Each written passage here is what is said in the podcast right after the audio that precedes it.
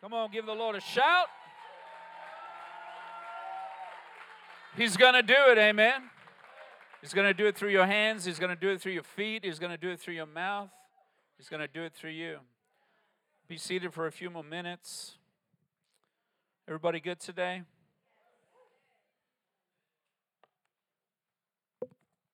Just want to share one or two more scriptures with you, and we can head for the hills of Alabama. That means get out of here. Slang for get out of here. I didn't know if you knew that. You learn something new every day.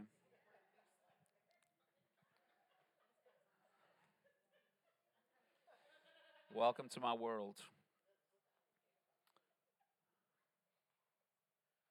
So, um, Matthew chapter 16, verse 13 through 20. Matthew 16, 13 through 20. When Jesus came to the region of Caesarea Philippi, he asked his disciples, Who do, who do people say the Son of Man is? And they replied, Some say John the Baptist, others say Elijah, and still others Jeremiah one of the prophets.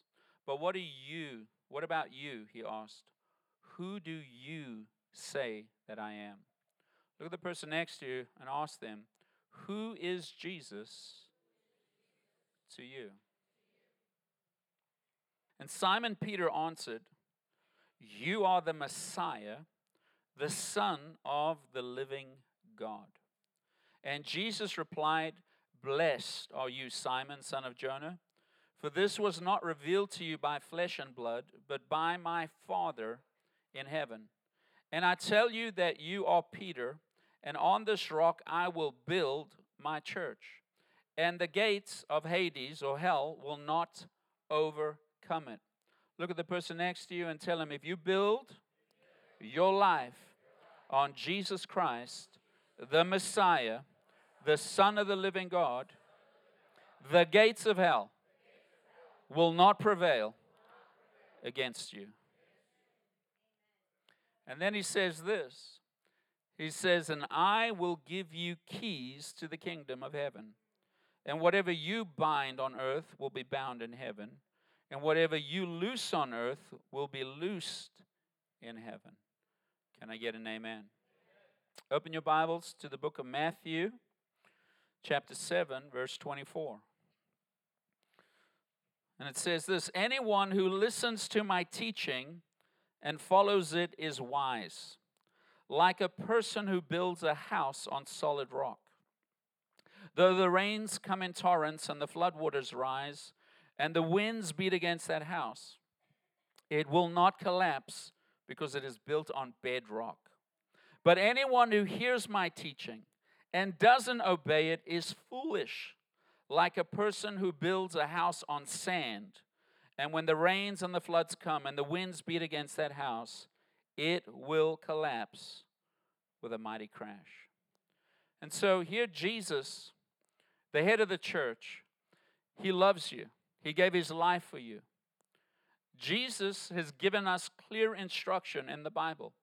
And he says that if you want a life that will weather any storm, if you want to have a life that when the winds are done blowing and the rain has stopped pounding, if you want to be the one still standing at the end of storms, Jesus didn't say, when you accept me, that you no longer are prone to storms. He didn't say that because uh, you love me, I'm going to keep the storms away from you. No, he said when the storm comes. He was saying storms would come. But when the storms come, because your life is built on something unshakable, built on something solid, it, your life will still be standing when the storm is over.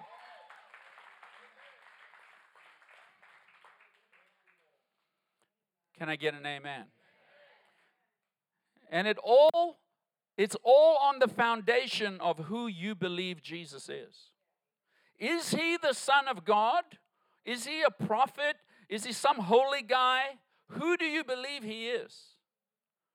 But when you get a revelation from the Father that Jesus Christ is the Son of God, you become solid and you become unshakable.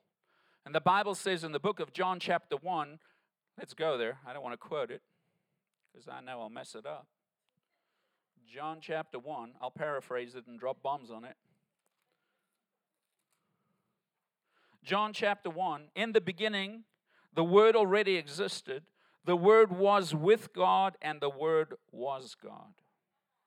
He existed in the beginning with God, and God created everything through him, and nothing was created except through him. And the Word gave life to everything that was created, and his life brought light to everyone.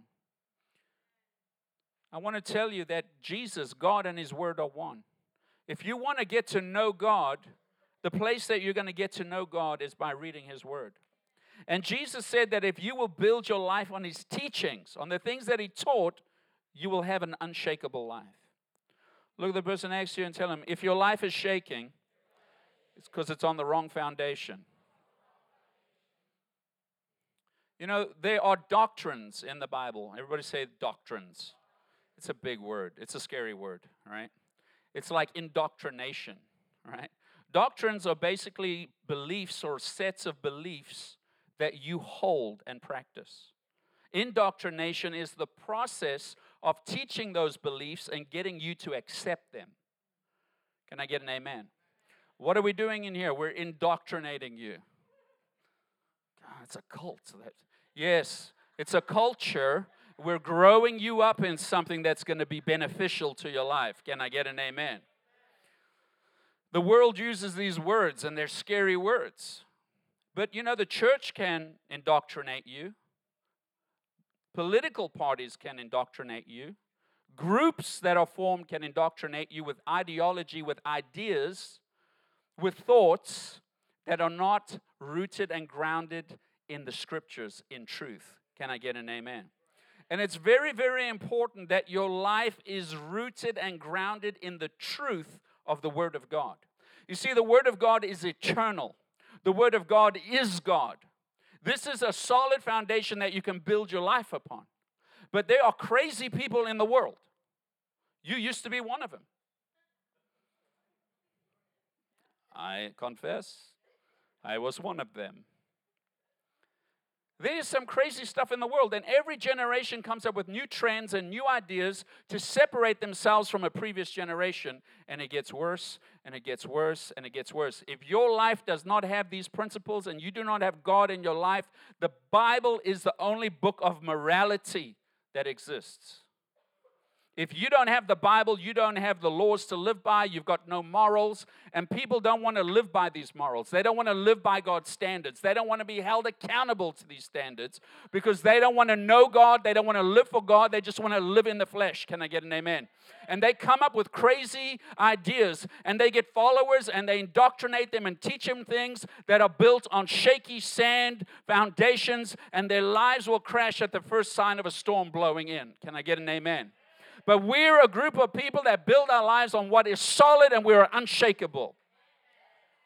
You say, well, why is this important? Because the Bible says in the book of Genesis, chapter 1, verse 27, on the sixth day, God created man in his image, in his image and in his likeness, and he created them both male and female.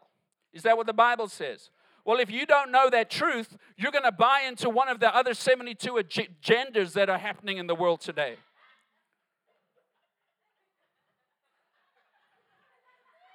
God created two genders. The world came up with another 72. I think there's now 80. It keeps climbing. That is, that is, a, that is a very simple truth in the Bible that if you don't teach your children, they will go around crazy friends in the world and they'll come home believing that there's some other gender, that somehow their gender and their sex are disconnected. Somehow you can be born a man, but you can think you're a woman and it's okay. You can be born a woman and think you're a dog and it's okay. It is insane. These people need medication. Beyond that, they need deliverance from a deception. Can I get an amen?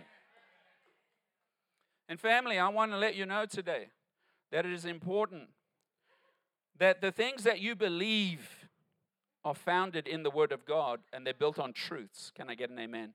Because there has to be a group of people that are willing to stand on the truth and not budge from it. And if the church doesn't stand up, the world will continue to put pressure on us to conform to them instead of standing and believing God for the world to conform to the word. And if the world doesn't want to accept the word, that's fine. But we cannot allow the world to influence us and cause us to compromise.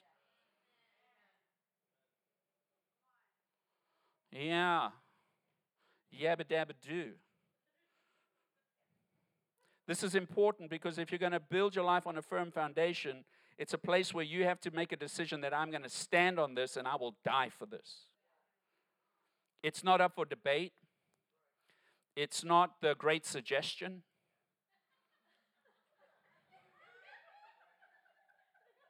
It's not a suggestion, these are commandments.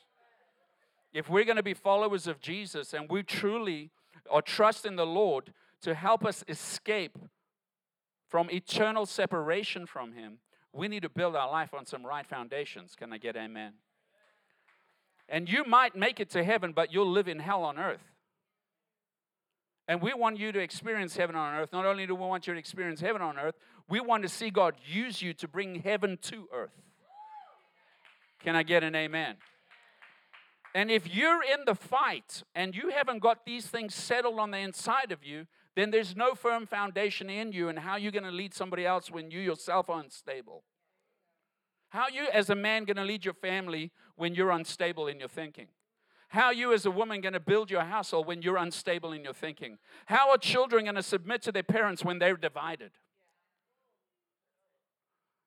And we have to make the decision that, as for me and my house, we're building our lives on the principles in the Word of God and we stand on these principles.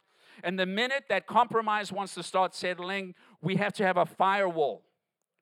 You have to have people that are willing to speak into your life and say, ah, you're going off track. We need to prune that little shoot going the wrong way. Can I get an amen? And so it's important. Look at somebody and tell them it's important what you believe.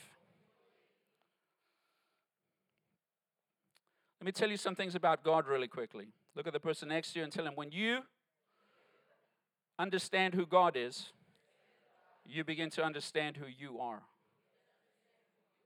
Look at somebody else, tell them when you know who God is, when you get a glimpse of His nature, His character, and who He is, because you're made in His image, you begin to understand a little more clearly who you are. John 4 24, let's go there. Everybody good out there? I'll only be a few more minutes. You need to hear this today. John 4, chapter 21. This is Jesus talking to a Samaritan woman at the well. And uh, let me go back here a little bit. They get into a little bit of debate. Jesus asks this woman for some water from the well. And, um, yeah, let's just read it. The woman was surprised for Jews. This is verse 9. The woman was surprised for Jews refused to have anything to do with Samaritans. And she said to Jesus, You are a Jew, and I am a Samaritan woman. Why are you asking me for a drink? And Jesus replied, If you only knew the gift God has for you and who you were speaking to, you would ask me, and I would give you living water. You see, when you know that Jesus is the Son of the living God, you can pray the Father and ask Jesus to give you living water. Say the Holy Spirit. But, sir, you don't have a rope or a bucket, she said, and this well is very deep. Where would you get this living water? And besides, do you think you're greater than our ancestors Jacob, who gave us this well? How can you offer better water than he and his sons and his animals enjoyed? And Jesus replied, Anyone who drinks this water will soon become thirsty again. He was talking about the well that was in front of him. But those who drink the water I will give them will never thirst again. It will become a fresh, bubbling spring within them, giving them eternal life. Now, let me say this to you you can search the whole world, you can try everything that's out there, but nothing will fulfill you and nothing will satisfy you until you tap into living water. Can I get an amen? You'll search, you will think, you will look everywhere. But until you find living water, your life will not be fulfilled. You will remain thirsty. Can I get an amen? Please, sir, the woman said, Give me this water. Then I will never be thirsty again, and I won't have to come here to get water. Taking it too far, lady. He said to her, Go and get your husband. I don't have a husband, the woman replied. And Jesus said, You're right. You don't have a husband, for you had five husbands. And you're not married to the one you're living with right now. You certainly spoke the truth. You don't want to come around prophetic people, man. They, they'll hang your underwear out to dry right there. Jesus called this woman out, guys. Called her sin out right in front of her, to her face. Like, no problem. But he was kind, he did it in love. Sir, the woman said, You must be a prophet. so she changes the subject. So tell me, why is it that you Jews insist that Jerusalem is only the place of worship, while we Samaritans claim that it's here in Mount Gerizim, whatever that place is, where our ancestors worship? Isn't it funny that when people hit you in the spot that you don't want to talk about, you're going to change the subject really quickly? Uh, and Jesus replied, Believe me, dear woman, the time is coming when it will no longer matter whether you worship the Father on this mountain or in Jerusalem. You Samaritans know very little about the one you worship, while we Jews know all about him, for salvation comes to the Jews. But the time is coming, indeed is here and now, when true worshippers will worship the Father in spirit and truth. The Father is looking for those who will worship him that way, for God is spirit. Everybody say that. Say, God is spirit. So those who worship him must worship in spirit and truth. Look at somebody and tell him, God is spirit. You see, here in this passage of scripture, when you discover that God is spirit, you discover number one, that God is everywhere. Okay? This woman was having a struggle. She thought she had to go to a specific place to encounter God. You Jews are in the temple, but we're on the mountain. God is not confined to a specific location. God is spirit, and God is everywhere that you are. Can I get an amen? Look at somebody and say, God is everywhere. I might not be aware that He is, but He's everywhere. I don't need to be in a building. I don't need to be on a mountain. I can talk to God in my car.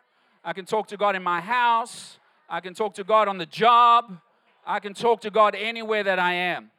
When I face a problem, I don't need Pastor Nick on speed dial. When I have healing that's needed in my body, I don't need Benny Hinn on my speed dial.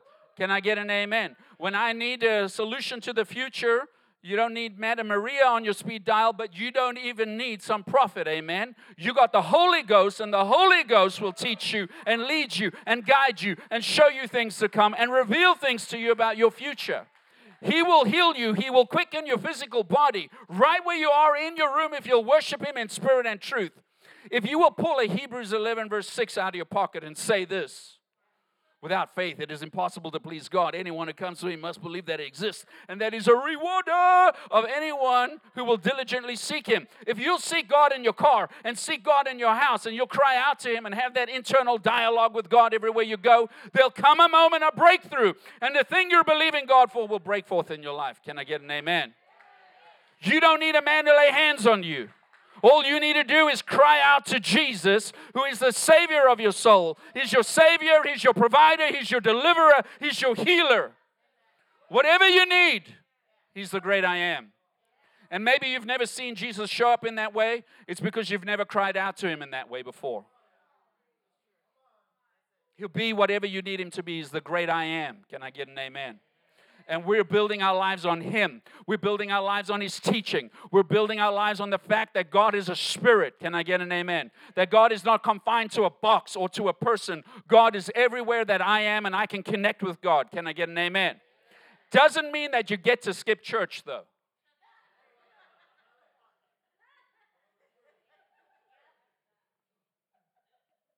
Well, God is everywhere. I don't need to go to church.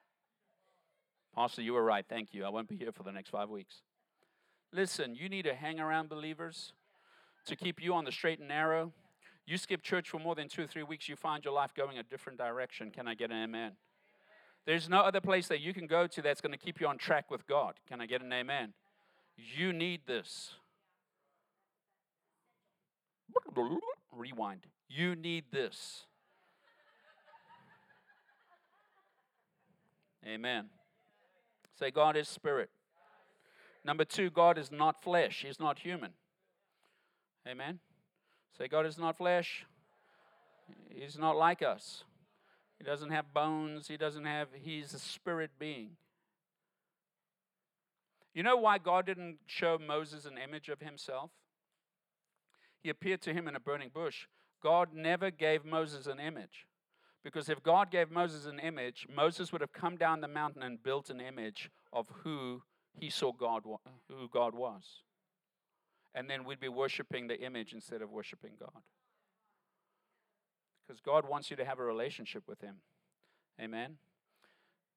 God is invisible. Everybody say, God is invisible. God cannot be seen with the natural eyes. You're not going to find God with your natural eyes, with your retina. Amen. You can read the Word of God, but you're going to encounter God spirit to spirit with your spiritual eyes, with the eyes of your heart. And then God is eternal. Everybody say, God is eternal. God will never die. He will never die. You are spirit made in the image of God. That means you will never die.